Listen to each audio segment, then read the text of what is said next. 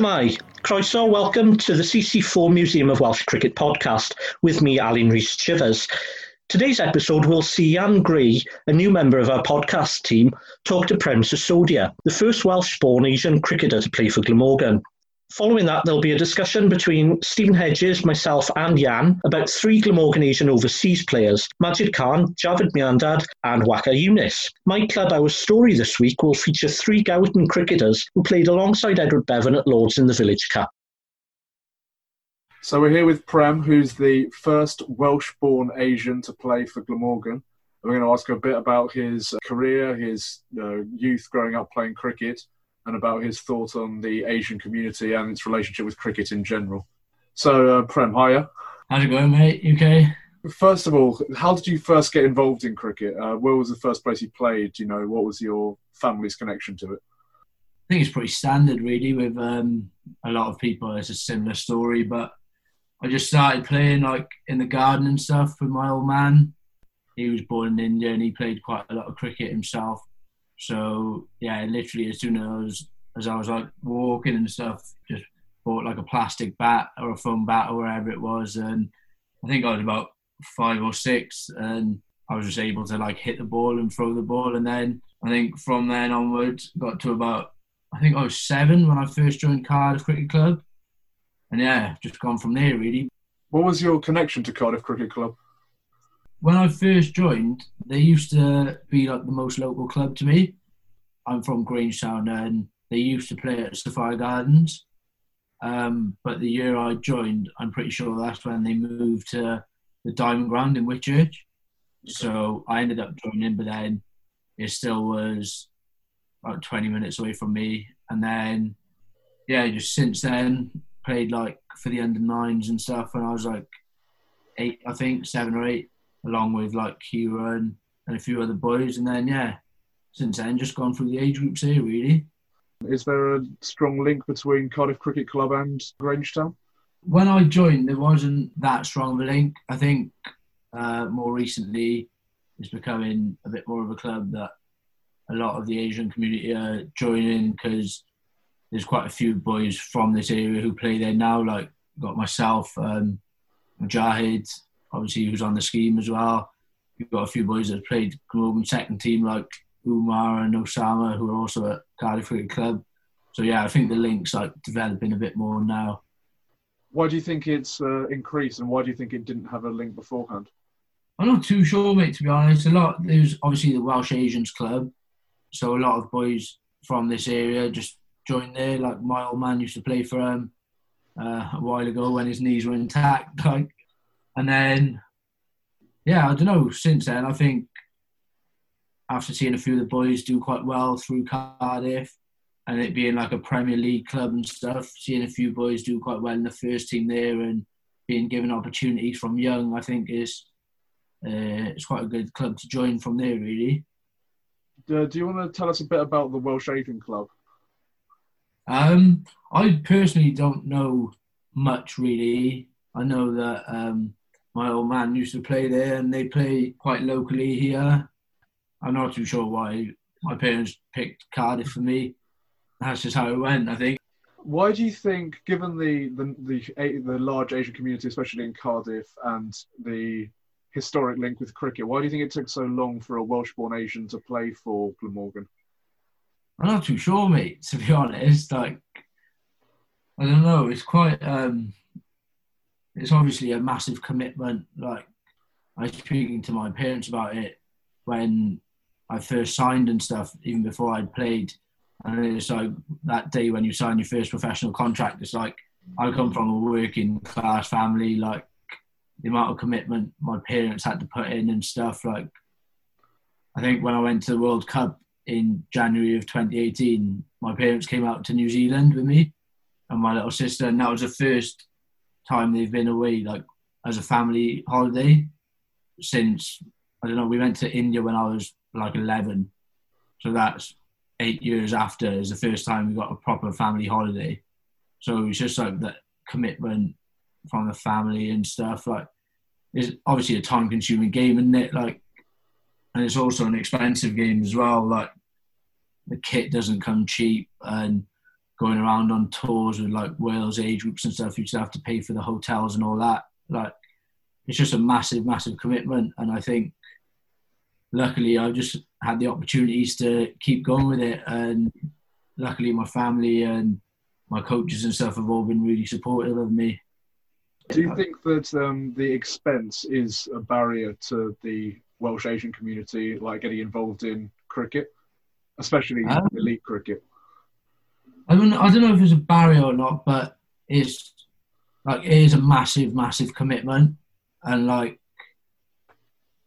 it's tough, especially like I can't speak on behalf of anyone else. I can only speak from my own experience. But um, like I remember my dad in the winter, like he only he works in the Royal Mail, um, and the amount of hours he had to put in in the winter, he used to work like twelve hour days and stuff just to be able to fund my summer and my parents' summer as well for them to be able to come along with me and watch me play games for like Wales under 13s and stuff for them to be put up in like hotels as well.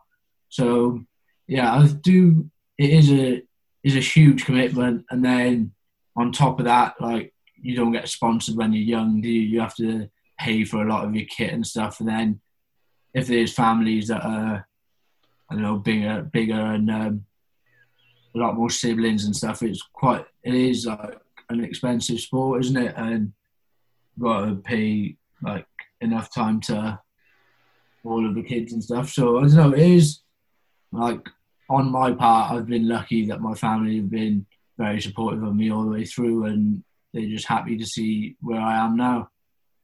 Did you feel the the moment when you were like given your first cap? Did you realize, or did you have like a special feeling about being the first Welsh Asian cricketer?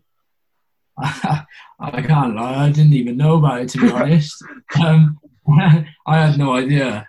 Um, so I just like when I played that game in St Helens, I just try to go about my game just how I do normally. I wasn't really thinking of it. Um, and then I got told a couple of days after, and I didn't really, I didn't really think like much of it because it, I don't know, I was a bit in shock. Like, but then after reflecting on it and thinking back, it's like it's actually quite a big, big deal for me now. And yeah, looking back at it, I'm really proud to be the first Welsh-born Asian player to play for Morgan. Do you do you feel a like a do you sort of see yourself as perhaps being like a role model to like young Welsh-born Asian kids? Um, massively. Like, I think it's quite good for um, for the kids coming up now. To, like, especially when I'm coaching and stuff at Cardiff. Like, it's quite good for the kids to see like someone similar to them has done it, kind of. Uh, don't get me wrong, I've, I've only played a handful of games and stuff, but it's still nice to kind of have that experience and be given that opportunity. And it goes to show that like anyone can do it as well. And I'm always really encouraging of like youngsters coming through, like just keep going with it, especially ones from like the Asian community and stuff. Like, you just good opportunities around. So hopefully they do kind of look up to me. They see that I've done it, so there's nothing stopping them. Do you think there is a um, like a widespread desire for like young Welsh Asian cricketers to play professional cricket? Yeah, massively. Like you know how it is. Like in most Asian communities and stuff, like cricket's like the be all or end all. Really, like mate, when I went out to India and stuff, it's so different. Like, there's a few people that work on the farm out there and stuff. And last time I went out there, I was 11. And when they were having breaks from like work and stuff, mate, they were just making me look silly. and they're just, they're just like workers. They don't even play at a club or anything. Like, so it is massive in the Asian community. It's just, I hope that more people can come through and get as good opportunities as I did. And be given a chance to express themselves on the field. What What do you think can be done to give more opportunities to Welsh-born Asians? Because considering how big the community is in, especially in Cardiff, uh, there aren't a huge number representing Glamorgan even at the second team level. Yeah, I'm not 100 percent sure to be honest. Like, there's quite a few like schemes and stuff. Um, I think there's a couple through like the Lords Taverners and stuff, but I think it's just like sort of branching out to the areas, like going to schools and stuff, starting it from just starting the kids off from young. Like if you get that interest in them and you see a bit of talent from young, that's the best place to pick it up. Do you know what I mean? So I think a lot of it can be started from um, just going to like local primary schools and stuff like around the, around like the Grangetown area, Riverside, Butetown, stuff like that. Like where there's places where um, there's like a high Asian community. Um, just try and get them inv- as involved as you can. And some kids may be like, oh, I don't want to do this. I don't even like cricket. But then some kids may be like, oh, I really enjoy this. Oh, I'm actually quite good at this. And that's where then they go home to their parents and like, oh, can I join a cricket club outside of cricket, uh, outside of school, sort of thing. And it all just kind of starts from there. I think like that would probably be, I don't know. That's what I would say because we played, we played a bit of cricket at Ninian Park, my primary school. We used to join in in the um, quick cricket competitions and stuff like that, like the plastic bat and a ball and stuff. It was always just good fun. And that's how you get like a, a knack for it and a feel for the game. Um, so yeah, that would probably be where I'd say start off from. That's a good place to start, I think. Do you see yourself having a role in encouraging the young cricketers, like in school especially? Yeah, definitely. Like I was, um, I was speaking to the Lord Taverner thing um, before all this coronavirus stuff happened, and I was going to look to try and get to like um, youth clubs and stuff like that, and primary schools, and just try and help out with the kids and stuff. Like even if it, they just see like like me and like my kit and stuff, and they see me labelled as a professional, it's quite quite quite nice for them. Like I know if I was a youngster, I'd love it if someone came into school and was like, "You can do it as well," sort of thing. So I'm like all for trying to help out as well. So just waiting to see now after all this passes. Hopefully, we can get some get some good stuff going. That sounds great. So finally, uh, what? How do you see uh, Welsh Asian cricket in the elite environment at the moment? How do you see it at the moment, and what would you think is the um, is going to happen in the future? Well, it's obviously a good start and stuff now, but hopefully just getting more and more boys involved, like from a young age, like just finding that sort of initial interest and that talent from young, and then you can sort of guide the players through. So there's quite a few of youngsters like coming through like the clubs and stuff now, just giving them all the support they can like they could do with and stuff, and then just exposing them to sort of like Cardiff and the Vale was the regional team I played for, and then just see if they progress on to like Wales and stuff. Um, and yeah, that's just I think that's just a starting point. But there's no reason why there can't be many more Welsh-born Asian players. Like there's plenty, there's plenty to choose from, sort of thing. Especially um, from a young age, is just finding that like finding the talent and then guiding them through, sort of thing. Oh, that's a very nice sentiment to end on. Prem, thank you very much for your time and uh, good yeah. luck the season. If well, if and when you get it. Thanks, mate. Cheers. Okay, that was Prem Sisodia talking to uh, Jan Gray about his uh, experiences of becoming the first uh, Welsh-born Asian cricketer for Glamorgan. We have Jan with us to talk a little bit about that. But I thought, Jan, one of the strong things that came out of Prem's interview was this idea of him being a role model for others. And uh, I know we're going to talk a little bit now about three of the most prominent Asian cricketers uh, to play for Glamorgan over the last uh, 40 or 50 years?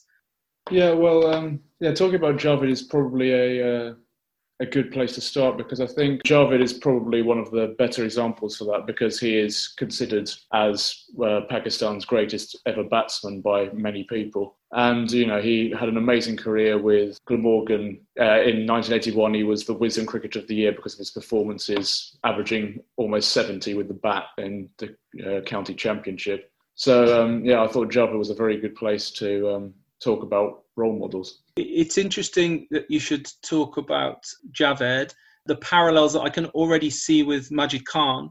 He was the Wisden Cricketer of the Year in 1969, which was the year that Glamorgan won the county championship. And undoubtedly, he made a major impact on the team with his performances. Can you say a little bit more about that 1981 season? Were there particular performances that stood out? By all accounts, he had quite a tricky start to the season on some difficult pitches at Cardiff. But then, uh, after his first 100 at Leicester in the Sunday League game, he then, uh, 10 days later, scored 100 in each innings against Somerset at Swansea. And then in the return fixture at Taunton, he scored a double 100 on the same day as the Royal Wedding. But perhaps the uh, greatest innings of that year was at Colchester, when chasing 325 to win on a deteriorating and dusty pitch. Uh, Glamorgan were 4 for 44, and everyone thought that the game was going to end early. But Javed scored 200, and in the end, Glamorgan only lost by 13 runs. And the Essex players were said that it was the greatest batting they'd ever seen. Yeah, it's the the parallels with Majid are very very interesting. Peter Walker and Tony Lewis, who were both prominent members of the Glamorgan side in 1969, both journalists, both wrote about Majid afterwards uh, as being a sort of a virtuoso player. You know, and the kind of words that were used to describe him were elegant and graceful, fluent, flair, radiance, um, and, and, perhaps all of that was kind of encapsulated in the word genius. And I yes. think sometimes players come along and other players look at them and they recognize that they are a step above even where they, as professional cricketers, are. I think um, I think it's interesting because you talk about genius and you talk about uh, Majid being, you know, virtuoso type player, elegant. And I think um, Javed was almost maybe a different generation of Pakistani cricketer, and he was admired by Ian Chappell said he's one of the greatest batsmen he'd ever played against. Javed was a very aggressive and um, confrontational player. Perhaps also why the Australians admired him. He was very, very tough man. Had many fallings out in the um, Pakistan setup, and I think that um, he played his game in a. He wasn't so much an elegant batsman as a a gritty and uh, you know brilliant, but gritty and confrontational. Yeah, Majid is a contrast. I think he's much more much more artistic and fluent, um, but I think probably shared with Javed the ability to score incredibly quickly. He came to Glamorgan's notice when he starred for the Pakistan touring side in 1967 at Swansea, where I think he scored 147 before lunch He hit Roger Davis, the Glamorgan spinner, for five sixes in one over. So the, the, the phenomenal ability to score quickly, although I think without any sort of punchiness and power, but with just elegance and grace, that was certainly uh, uh, uh, Majid Khan's uh, skill. And I think you another similarity you can draw out of that is that they scored not only quickly but against fantastically important situations and also against the best teams of the time. Javed scored 100. Uh, he shared a partnership, unbeaten partnership with Younis Ahmed in 1985 of 306 against the touring Australian side. And, you know, Majid, you said, scored against the West Indies. So it wasn't just getting cheap runs, it was getting huge proportions of runs out of small scores and scoring against the best bowling attacks of the time. Yeah, and I, the period leading up to, to Majid Khan coming to uh, uh, Wales was a period of uh, new and relatively high immigration into the United Kingdom. Um, Javed arrives, what, maybe 10, 12 years later, uh, when perhaps that first wave and generation of, of immigrants are beginning to settle and build their families. I know you've done a, found out a little bit about kind of period and possibly the, the influence that figures like Javed and Majid must have had for the newly uh, arriving uh, immigrants. Yeah, so the uh, the major Pakistani immigration was in the 50s and 60s, and it was often single men. And in Wales at that time, and specifically the big Pakistan, British Pakistani communities in Cardiff and Newport, there wouldn't have been many public figures with the same standing as people like Majid and Javed. And so I think that you know having such prominent members of the community in the public eye must have been incredibly inspiring for people, you know, trying to find their way in a new country. And when Usman Khawaja came to um, Glamorgan in 2018, he actually said that um, to his father, Javed was the greatest batsman. So you can, and you had a great figure of Pakistani history. So you can imagine that, you know, people living in his proximity in Wales must have felt a sort of quite a strong connection, must have lived through uh, Majid, Javed, people like that through their successes. United must have taken a great deal of pride from it. Okay, I know, Alun, you're going to tell us a little bit about uh, Waqar Younis and perhaps some of the more difficult and unusual dimensions of having a, a world class overseas player. Yeah, as you mentioned there, Stephen, obviously Waqar was a, a world class player coming to Glamorgan in 97. He had that superstar status, if you like, and that was kind of underpinned, I guess, when he arrived at Glamorgan, when the term Waqar as a Welshman was coined. So I guess that was a sign of acceptance as well from the Glamorgan fans that they had a kind of a superstar world hero uh, in their hands. And he, he um, he talked about uh, playing for Glamorgan uh, uh, as playing for another country. Yes, that's right. Yeah, we often hear that from Glamorgan players, Welsh players. Then it often feels that, like they're representing Wales when they play for Glamorgan. Waqar says he felt that at once, and obviously he'd been unsettled at Surrey and not necessarily feeling that he'd fitted in, but he, he felt at home straight away in Glamorgan, which obviously he hit the ground running then when he first started playing for Glamorgan. And I guess that welcome that he had and the, the feeling of comfort that he had in Wales, in Glamorgan, in Cardiff, really helped that performance in the early days.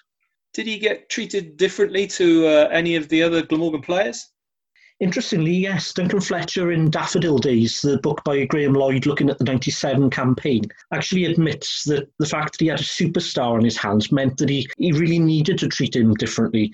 There's, there's quite a few anecdotes about Waqar turning up to training late, for example, and maybe Duncan Fletcher turned a blind eye now and again to maybe turning up late to training or maybe not necessarily performing best he could in training because basically he knew that come the match day then he would obviously be at his best and he, he knew when to turn it on.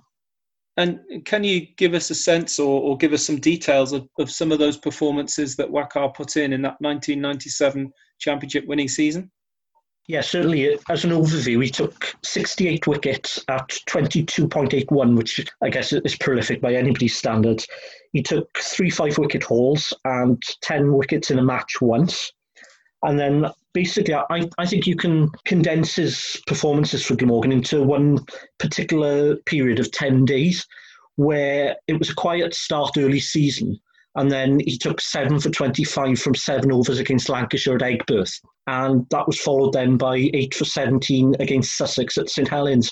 And that really kind of underlined what a strong performer he was for Glamorgan. And that spurred them on then to obviously the second half of the season, which went from strength to strength and, and took them on then to a position where they had that penultimate match at, at Essex.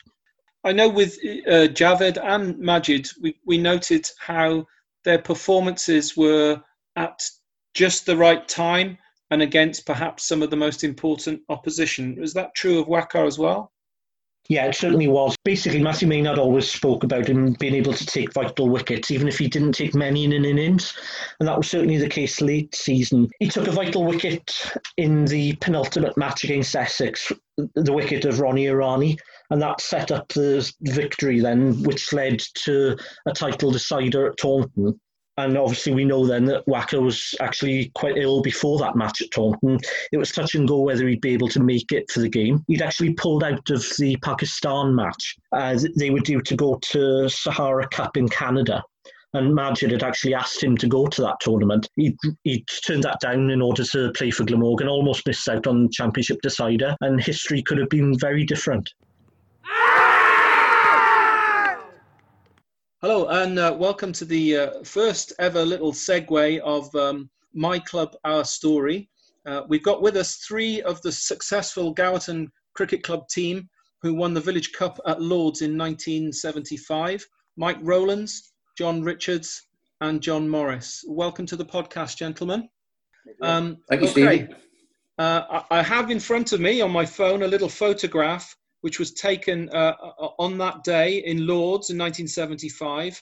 And it looks like you're all on the back row. But perhaps if one by one you could uh, introduce yourselves and say um, what you did for the team. What was your position, uh, whether you were batter or bowler or whatever. So, uh, John Richards, would you like to go first for us?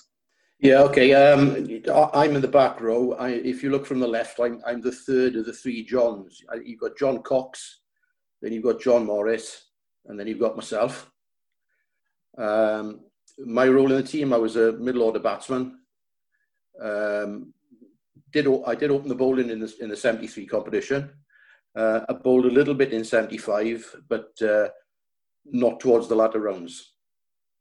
Okay. So basically, my job was to uh, to get in, close your eyes, and slog it as far as you can, as quick as you can. okay, Mike, what about you? Well, I'm in the back row. I, I can't see the photograph on my computer, but I'm uh, probably the shortest guy there. I would think in the back row. But um, no, I was also a middle order batsman. A little bit surprised to hear John say that he hadn't made a contribution today because, all fairness, if it wasn't for John, I don't think we'd have got to the final in his uh, efforts at uh, Nusagarun. It was absolutely tremendous when he bowled the last over, and that was vital in us getting to uh, two lords, to be quite truthful. But as I say, I was also a middle order batsman, and I was uh, batting the, the, the number after after John. Okay, and uh, the other John, the second John. Yeah, well, like the other two boys, I was a middle order batsman as well. I think in '73 I batted number six. I think I think it was. Um, that day we was I was 16 not out, and we ran out of time. Um, I bowled in the first game. Uh, I think they had what, one wicket for about 23, 24, six overs.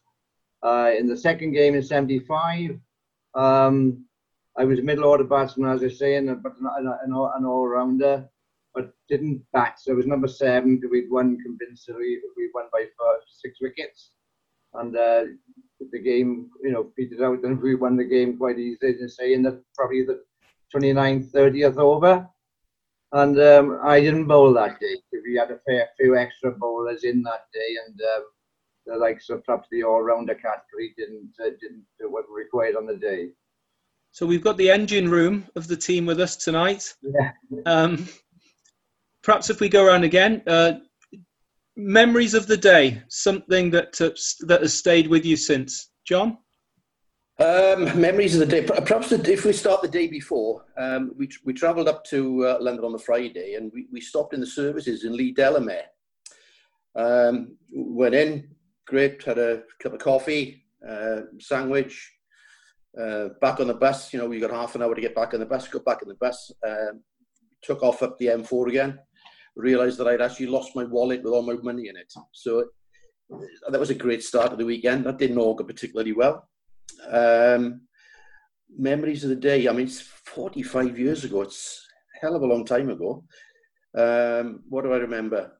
The Rent a Crowd, the, uh, the Gowton Rugby Boys, the support that they gave us on the day the size of the changing room with a, with a changing room attendant unknown. Mike, what about you? Well, on the, the night before, what was a bit of a surprise, perhaps to me, was the fact that uh, Arvin Daniel, who at the time was a secretary of the club, and uh, they instructed us all to, to go to bed early. So at 10 o'clock, he came around knocking the door to make sure that we were in bed. But all the wives and girlfriends had gone out for a, a night out where Stanley Walters, who uh, had played for Gowton for many, many years, that's Gwyn Walters, his father, had taken quite a crowd with him to the Latin Quarter. And when we, when we picked up for breakfast in the morning, that is when they were all coming back in. But uh, on the day, I must be honest, it was a tremendous day where we had great support. A lot of people from Gowton had gone up there. And I must also add that we'd always had great support from Penclawdd because we had quite a number of Penclawdd boys who have played for us over the years. And Tyvion Davis, who had taken quite a number of wickets. Tyvion uh, on the day had a great day. So Penclawdd was up in numbers. And to cap it all, I was put to understand that the Penclawdd boys had drunk the bar dry. So they'd all had an excellent day. John, what about you? Well, perhaps if I can combine the, if it's all right with you, if I could combine 73 and 75. One, of course. In 73, one of the, probably one of the best stories, there was a, a minibus full of, of boys from Gowton, and they got to Leigh Delamere, I think it was, and they, they the actual bus had broken down.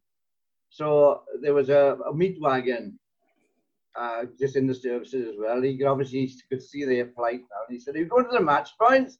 Well, as far as our boys are concerned, there was only one match, and that was Gowton against Troon. All right.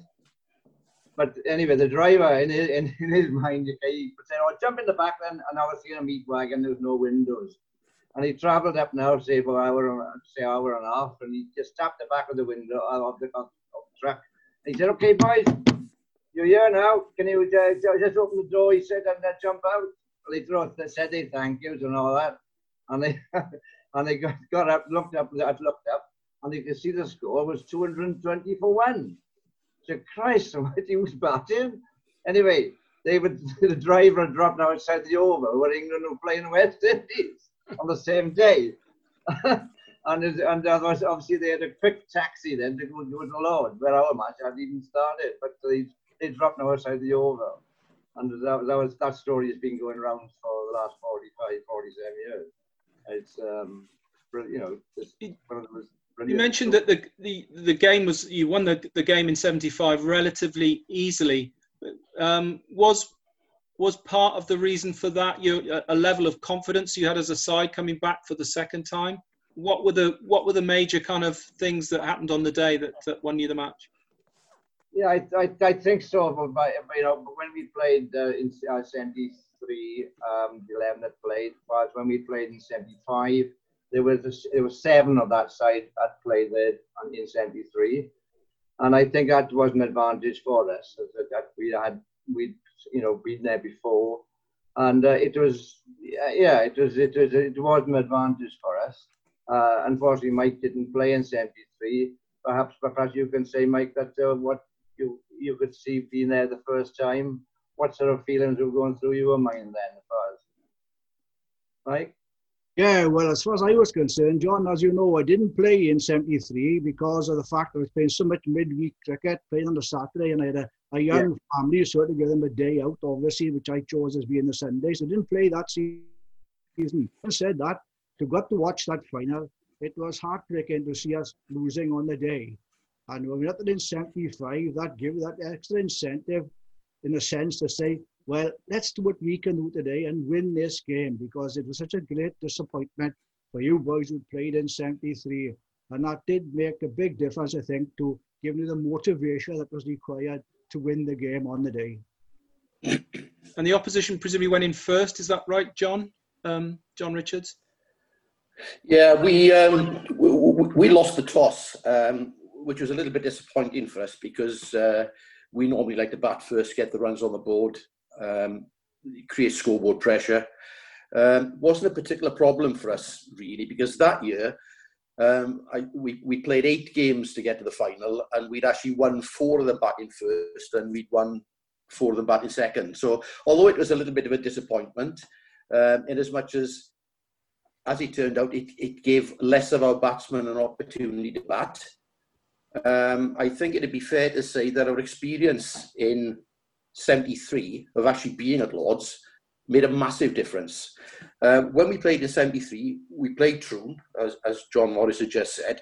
And when we turned up to the ground, um, they had been the, previous year's winners. And they exuded this air of calm, quiet confidence. Um, the 75, we were in exactly the same position.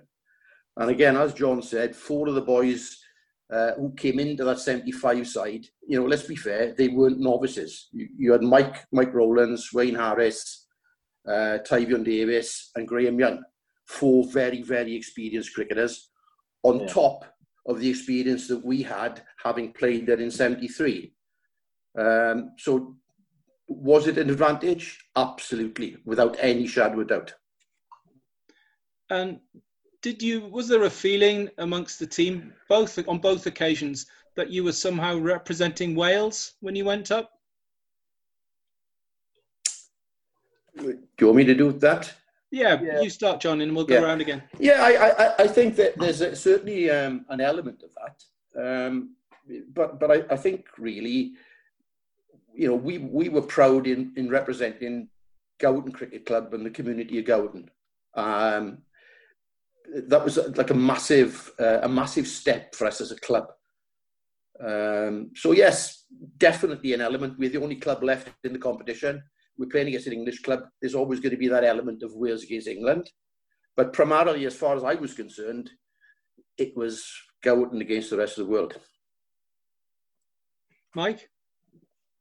Well, I don't know where I felt I was playing sort of for Wales, but I must confess, I felt that we were representing the whole of the South Wales League because there were some very, very good sides in the South Wales League at that point in time. And I felt that you were there representing the whole of the league in a sense. And that to me was the, the vital aspect to come away from there and think, well, at least we did stand up for our own South Wales League. As far as yes, beating England is, or the English side was concerned, that was a bonus. But I think it was so important that we uh, that we did represent ourselves, but also represent the league the best we could. And as I say, fortunately enough, uh, we were lucky to win it. John? Uh, like Mike has just said, uh, now as far as we were, I, I felt that we, okay, there was an element that we were representing Wales, but primarily I think we were representing the South Wales Cricket Association, which is actually known as SWACA. Um, and, you know, as Mike was saying, there's so many good sides in and around it, take, it takes them doing the biggest, the hardest part for you in getting to progress in the tournament was to beat the, boy, the, the teams like the Davians you know, and the Zagueros, uh, you know, of this world. And they, they, they, you know, we, we had to do well to beat them.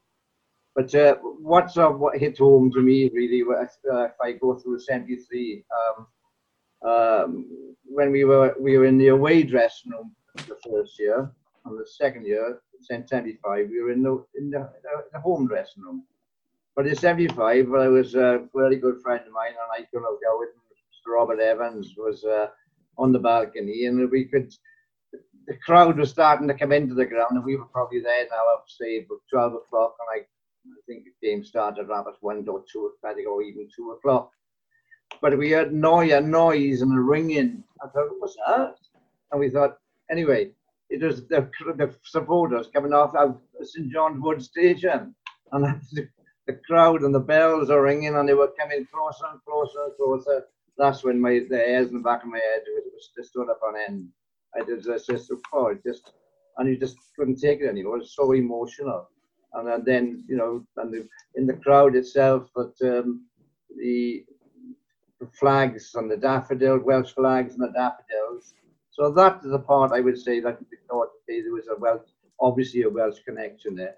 But in my heart, I probably we were so supported that we were playing for the, the, the South Wales area, which as Mike was saying, which is a, a bed of, of, of, of good cricket, you know. Okay, final question to you all. Was that day or those days your best cricketing memory or just one amongst many? Uh, it, yes, it's certainly it's certainly up there. Um, probably top of the list. Um, I mean, it, the day itself for me was uh, mixed, shall we say. Um, personal highlight for me was probably the fielding, which was a bit disappointing. Um, I managed to actually uh, run out one of the batters with a direct hit on the stumps. Um, and, and, that was sort of typical of the before Isleham's performance on the day because three of their batters were run out, including two of the opening batsmen. So it, it was like a, um, it seemed like an attack of nerves on their part. Um, batting wise, not so good. Um, I was batting uh, five. Um, I think we, we set our first three overs. I think we got to 24 for one off three overs. Uh, we lost Wayne Harris. We then got up to sort of 31 32, where we lost the second wicket. And basically, that was the last meaningful wicket that Isleham took. Uh, it wasn't until Robert Evans got out uh, trying to hit. We needed six to win. He tried to win it in the grand manner. He actually he got caught. Uh, in fact, he tried it a couple of balls before, um, and I could see the ball going out to the fielder at long on. I made my way off the balcony because I was in next. I got as far as the changing room, and they shouted, "Richie, Richie, you've got to come back! He's dropped it." So I'm back. I'm back in the balcony. I'm off on the way two balls later. Uh, so I say we go in, I go in, we need six to win.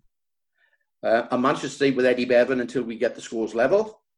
And then I have a brainstorm, I chip it back to the bowler, I'm out for naught. Now, the ironic thing is, when we got off the bus at Lords, the very last thing I said when I got off the bus was, having suffered the disappointment of losing in 73, I said, I, I don't care if I'm out for naught as long as we win which just which which just proves the point that you've got to be careful what you wish for, haven't you? Really. Um, so I, I, I, did in some ways turn that negative of being out for naught into a positive because when Bev hit the winning boundary, uh, one of my teaching colleagues actually ran onto the field and collected the ball. He came over to the, the, the presentation part. He showed me the ball. He was quite proud. I asked him, if, you know, any chance of me having it? No, no, no. He said, I'm gonna, I'm gonna take it. Well, five minutes later, he had second thoughts because he didn't really be traipsing around the pubs in London on a Saturday night carrying a cricket ball. So he, he very kindly let me have the ball, and I've still got that in my drawer upstairs today. Yeah, it's probably going to be up there really, but yeah, but uh, during that period, there was uh, there was we were we won the Dan Radcliffe uh, in '76 and '82, um, and they've got to be up there as well. But I, I, I it's they, it's they are not far far behind. But obviously, I think obviously the lowest trip on the two occasions, '73 and '75, it's got to be the top of the top of the tree really uh, because it was so. I mean, the village in Gowerton are still talking about it. We, we, we are, we're having this interview today, um, and that's 45 or 47 years the first time. Yeah. And uh, people still talk about it, you know. And these people are getting older and older now. But uh, uh, one thing I would like to say before we actually finish is obviously that when we played in 75, uh, for, unfortunately, four boys have actually passed away and there they would be Robert Evans, Wayne Harris, uh, Tybion Davis, and uh, Bill Thomas. Uh, as far as I can concerned, they're all icons of, of, of Gowerton cricket, and uh, they'll long be remembered. And I just just want to pay my regard, respects to them uh, in this, you know, this this opportunity I got here now. Of course, Mike. Final words. Well, I must say that on the day, I must add, I should didn't say to you earlier on, but I was batting, as John was coming out, I was going in. And there was a tremendous roar in the crowd, and I thought, oh, what a welcome. My sister had kept her camera back to take a photograph. Anyway, after the game, she said to me, I'm sorry, I didn't take a photograph of you going into bat. I said, why is that? Well, didn't you hear the roar? Yes. Well, it was a streaker running behind you. So she had taken the photograph of the streaker instead.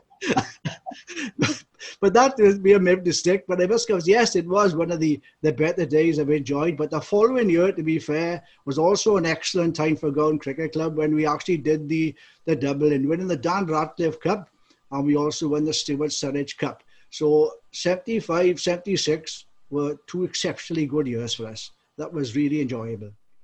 Could I just add one thing? That, of course. Um, in, in, in, in some ways, um, the that that day that we won in '75 was was a little bit bittersweet because although we won the village trophy, on the same day, Gorseinon beat Dafen, which pipped us for the first division title. That's right. So so we could actually have won the title in '75 and '76. So far For about half, half an hour, three quarters an hour, we we we thought we'd won the championship as well. Yeah. Uh, they said, oh, they, they were, Gorseinon were playing down in Dafen, and um, it, we learned that it was rained off. Uh, and Gorseinon didn't have enough points to pass us.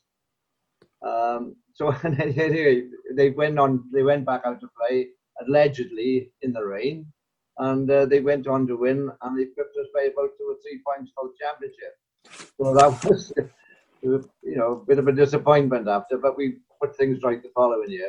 As Mike saying, when we won the championship, actually won the double. Uh, I, like to think that we, I, I'm proud really that that during that era in the 70s, I mean, the three of us and the rest of the team obviously were, lucky, you know, we were in that side, and it is a very, very strong side in all disciplines of the of the of the of the, of, the game uh, bowling, batting, and fielding, which is a big part of any success in any side.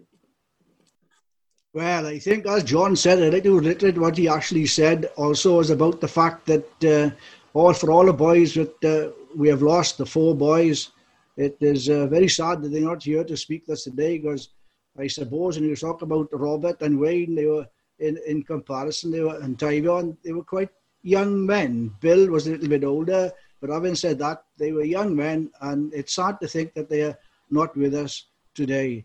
But uh, as I say, I only hope that uh, that they would, if they were here today with us, they would also be as proud as we are to have played in that in that side.